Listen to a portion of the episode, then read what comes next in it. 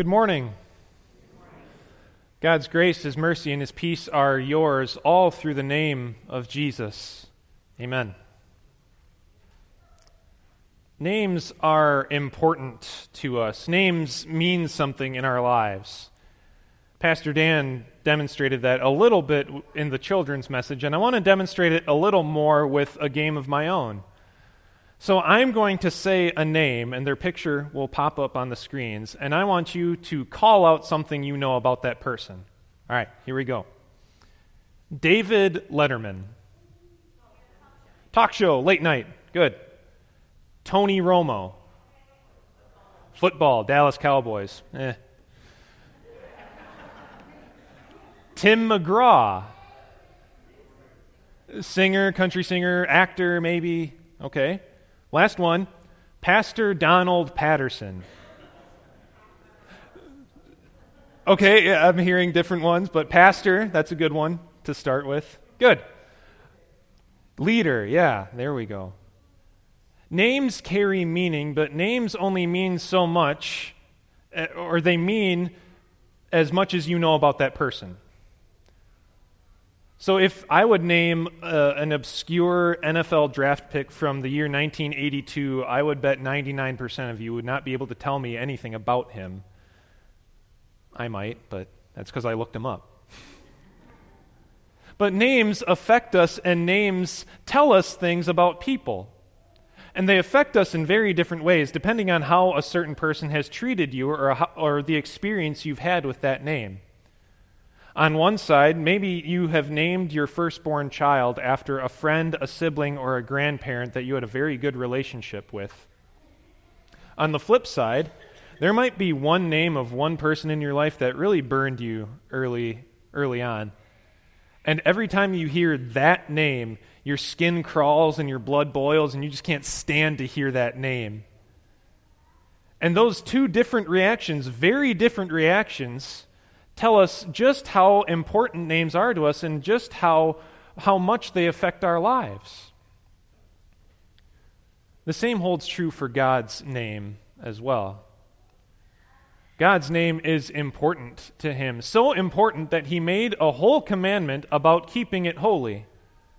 And there are some people who, who jump for joy at the sound of God's name, and there are others who, who cringe back and they're disgusted at the sound of God's name. Now, we've already confessed earlier today that we are terrible at keeping God's name holy. So often we jump to words that don't praise and honor God the way he deserves. We curse using God's name, or we speak in, in ways that aren't befitting of Christians to people that God has put in our lives. But I think that the second commandment, the commandment we're talking about today, has a lot more to do with what we do than what we say. Now, I'm not stating that as, as, as doctrine, as official doctrine, but I think the Apostle Paul here, with his words to the Romans, is saying the same thing.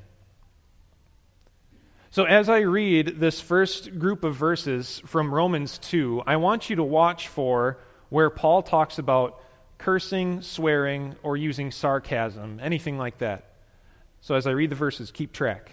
All right. Now, if now you, if you call yourself a Jew, if you rely on the law and boast in God, if you know his will and approve of what is superior because you are instructed by the law, if you are con- convinced that you are a guide for the blind, a light for those who are in the dark, an instructor of the foolish, a teacher of little children, because you have, in the law, the embodiment of knowledge and truth. You then, you who teach others, do you not teach yourself? You who preach against stealing, do you steal? You who say that people should not commit adultery, do you commit adultery? You who abhor idols, do you rob temples? You who boast in the law, do you dishonor God by breaking the law? As it is written, God's name is blasphemed among the Gentiles because of you. A person is not a Jew who is one only outwardly, nor is circumcision merely outward and physical. it seems as though Paul says next to nothing about sarcasm or cursing or swearing, but yet you caught it in verse 24. He says, God's name is blasphemed among the Gentiles because of God's people. That's strange. If you Google the word blasphemy, it's really the, the key word in the second commandment. This is the definition you get the act or offense of speaking sacrilegiously about God or sacred things, profane talk. But let's look at Paul's words a, little more closely. Let's look at the meaning behind them. By the end of today, we're going to see that when it comes to the second commandment, it's not about the words. Jump back to the first reading we had today from David and Goliath. David said some pretty remarkable things. He did some pretty remarkable things. But do you think David would have said and done what he did if he was an unbeliever? Probably not. It's because there's, there's something inside of David that set him apart. And so that's why when it comes to the second commandment, it's not just about the words, but it's about your heart. God wants your heart to be close to His. Not your physical, blood pumping heart, but the figurative heart that we talk about when we talk about emotions and believing. Believing with all of your heart. We say that. God wants your whole heart or nothing at all, just like Pastor Dan talked about last week with the first commandment. And in the times of the Old Testament, God wanted the heart of the Jewish people to be His and His alone. He chose them to be His special people. And He didn't just say it, He showed them how special they were to Him. He delivered them from slavery in Egypt. He gave them a new land to live in. He gave them His law, what He expected of them. He promised to never leave them or forsake them. And then to top it all off, He promised a Savior that would save the world through their bloodline. You could say the Jews were a very privileged people. But as, as special and unique and loved and privileged as the Jews were, that love did not exactly reciprocate very well. Not back to God, and not back to other people. Because as much as God wanted his people to rely on a Savior sent to save sinners, well, look back to verse 17 what the Jews relied on. If you call yourself a Jew, and if you rely on the law,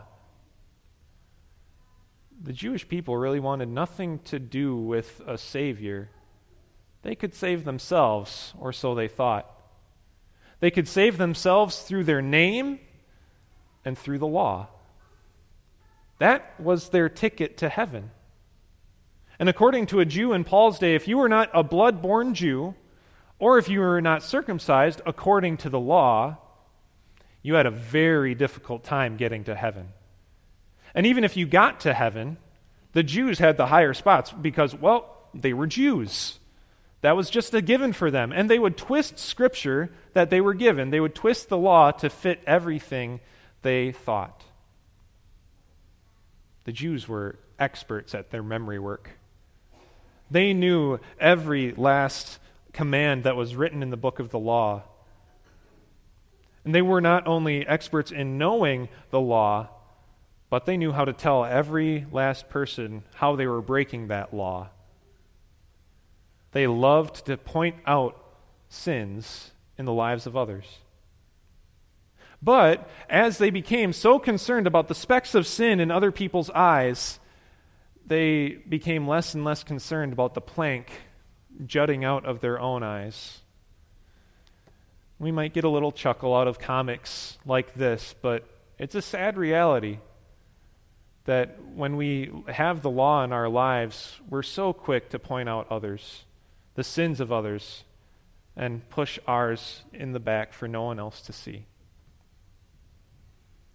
It's one thing to know what God expects, what God wants from us, what He demands from us in His law. But it's an entirely different thing to let that law work in your heart. The Jews, through this type of thinking and, and through their, the attitude of their hearts, they had become experts at living as hypocrites. And you heard what Paul had to say about them. God's name is blasphemed because of you. And as much as we can sit here and cross our arms and go, yeah, those Jews are terrible, well, we're receiving the same words from Paul today, aren't we? Our hearts get stuck in that same, that, that same rut. God's reputation is tarnished among people because of us, because we tell people to live one way, and then they see how our lives are, and they get confused. Does God's law is God's law really all that important if Christians live the way they do? It's not just that we sin. The whole world does that, but it's the fact that we we set up this list in our hearts of things people have to do in order to be accepted as a real Christian. And then we don't abide by our own list. Paul gives us uh, such a list in verses 21 and 22. He lays it out. He says, Don't steal, don't commit adultery, and don't worship idols. All very good, God pleasing things. They're three of the Ten Commandments. They're part of this series, they're part of God's Word, and we want to obey that. But when we tell other people, don't worship other idols, and then we're glued to our phones, we're glued to our jobs, we're glued to anything other than God, and we think that that's going to bring us happiness, that's going to bring us salvation, does that uphold God's reputation properly? When my eyes wander sinfully to another woman, and then I tell someone that any sort of sexual lust is wrong and condemned by God, do you think they'll get a clear message of what the law says? You tell your family not to be lazy at home, at work, or at school but then you get to put your feet up whenever you want because you've earned it. You've deserved it. But really, you are guilty of stealing. Stealing time from your family, stealing time from God.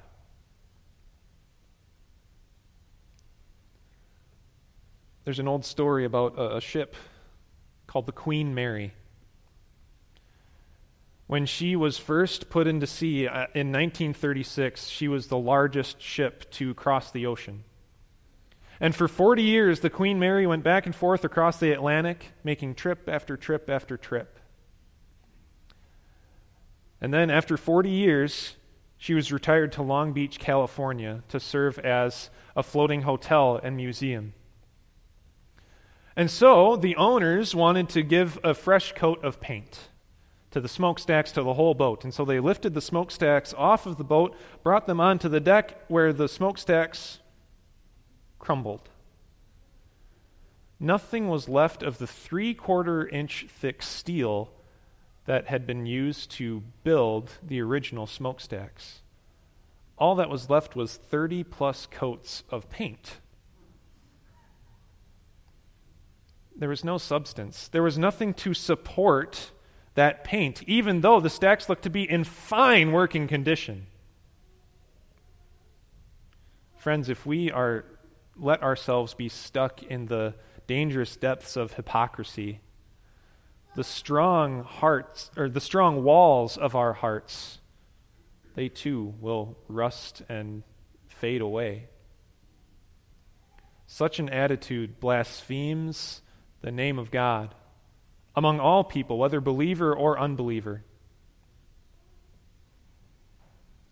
Jesus gave the Pharisees the same talk when he called them whitewashed tombs in Matthew 23. But then, back, to Romans 2, there's verse 29. And the first half of verse 29 says this No, a person is a Jew who is one inwardly, not outwardly. And circumcision is circumcision of the heart by the Spirit, not by the written code. Okay, so Paul has established that the problem is within us, with our hearts. But now he's given us a solution, and it's a circumcision of the heart by the power of the Holy Spirit. And what does the Spirit bring us in power? He brings us the words and the works of Jesus. In our second reading today from Matthew 4, we heard about some of those works of Jesus where he triumphed over the temptations that the devil threw his way. You see, the devil wanted to lead Jesus into a life of hypocrisy. If Jesus had sinned just once, if the devil could get him to mess up just one time, no one could take his sacrifice seriously. No one could take his message seriously.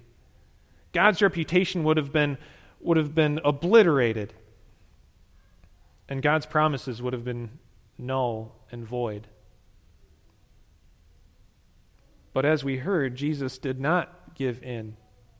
He protected the name of his heavenly Father, and he protected your heart as he stood toe to toe with the devil.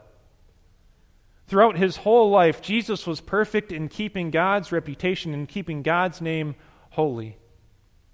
He never said anything impure. He never did anything impure. He never thought anything impure. Jesus' heart was perfect and innocent. And then, as he went to the cross to make the sacrifice for you, Jesus took his heart and he transplanted it into you. That is what makes you a Christian. That is what gives you heaven. That is the circumcision of the heart that Paul is talking about here. Not a to do list, but a list that is already done for you. Sure, the, the written code of the law can change the way you act on the outside, but it does nothing to save you from your sinful self. Only Jesus can do that. I want you to think of your life as if you were going to uh, a large world meeting, an important world meeting at the White House. All the world leaders are there, all the newspapers, all the, all the news stations, everyone is there for this event. And you are there as a representative. Not of Austin, not of Texas, not the United States, even, but you are there representing God. Now, knowing what Jesus has done for you by giving you his whole heart, his perfect heart, how are you going to act as you are at this important world meeting where everything you do is under a microscope? Well, you'd want to reflect the love and, and forgiveness that Jesus has given you at the cross. And you would want to make sure that God's name is properly represented by you. And so you're watching your every move, making sure that you don't mess up wherever you go. But then something happens. Maybe you had one too many glasses of champagne. Maybe you were carrying your food and you tripped and you dropped your plate and out come the cuss words. Maybe you tried to tell a joke that you heard on TV and it ended up being a lot more crude and inappropriate than you thought it was originally and now the whole world knows about it. So now back to square one. You have defamed God's reputation, you have misrepresented his name. Not with Jesus, though. Your Savior not only has given you his heart, but he stands right next to you. And he stands next to you to take that shame, to take that guilt away. He's already taken the heat for your sin at the cross. And so, even in those times when you don't live up to God's law, when you don't practice what God preaches, you can stand firm and rest assured that your changed heart is a forgiven heart. When you realize the change of heart that Jesus has given you through his perfect life and innocent death, the second commandment becomes more about more than just words, about more than just your heart. It becomes about your whole life. I said earlier that Paul, some of the things he mentions here, well, most of the things he mentions are not bad things. You look through and see that he calls the Jews and us instructors, teachers, guides, lights. And He has those commandments in there, and they're all good things, and we want to do those things. Not so that we can get to heaven. We already have heaven through Jesus. Not so that we can show people how good we are, or how amazing we are, or how special we are, but to show everyone how amazing and special God is. We keep these commandments to show God to people. So instead of the strict, judgmental, hypocritical God that so many people in the world think God is, let them see in your life that God is loving, He's caring, truthful, unchanging. You can, you can show that by loving the people of the world that the rest of society has labeled unlovable. You can properly represent God by working cheerfully and honestly. You honor God's name when you forgive a, a, friend, a child, a parent, a spouse, no questions asked. That type of heart, that type of living brings honor and glory to God's name. Now, if you're looking for a walking example of how to honor God with your life, you don't have to look very far, especially here in Austin and here at Holy Word. God has blessed con- our congregation with the loving heart and life of Pastor Don Patterson for 25 years. No one would ever say he's perfect. He doesn't always practice what he preaches or what God preaches. Basically, he's, he's not Jesus. But that's not the important part. The important part is that he knows his heart has been changed by Jesus. His heart may be faulty, but Jesus' heart is not. Jesus' heart has filled Pastor's life and his heart with forgiveness and love. And as a result, Pastor's life represents the God that we have. He fights for God's reputation as he counsels those stuck in sin. Not to prove that he's right, but to show you that he cares for your heart in so many different ways. If you've ever sat in pastor's office one on one, that's one of the first things he will let you know is that he loves you and he cares about you. That God loves you and he cares about you too. That's not just one on one. Pastor teaches and preaches, he marries and buries, all to highlight how amazing and loving and gracious our God is. And his heart spans outside of these walls to people in other countries, people that he's never met because he wants them in heaven with him someday, just like his Father in heaven does. Throughout those 25 years, I don't know if Pastor Patterson has been all that concerned about his reputation. That's not to say he doesn't care about what people think about him or, or how he looks or all that, but I think he's been much more concerned about upholding God and his reputation, holding up God's mercy, God's grace, God's forgiveness, God's love in his life and in his ministry to you. And we celebrate that. We celebrate and praise God for Pastor Patterson. We celebrate that Pastor Patterson has worked so tirelessly for us for all those years. But there will come a day where our praise will seem very insignificant. And that's on the last day. When God returns to bring all those whose hearts have been circumcised by Jesus, brings us all to heaven. And on that day, God's praise will make ours seem like a, a speck of dust.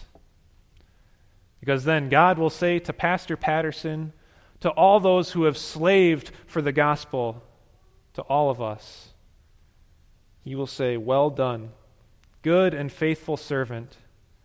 Come and share in your master's happiness. All in the name of Jesus. Amen.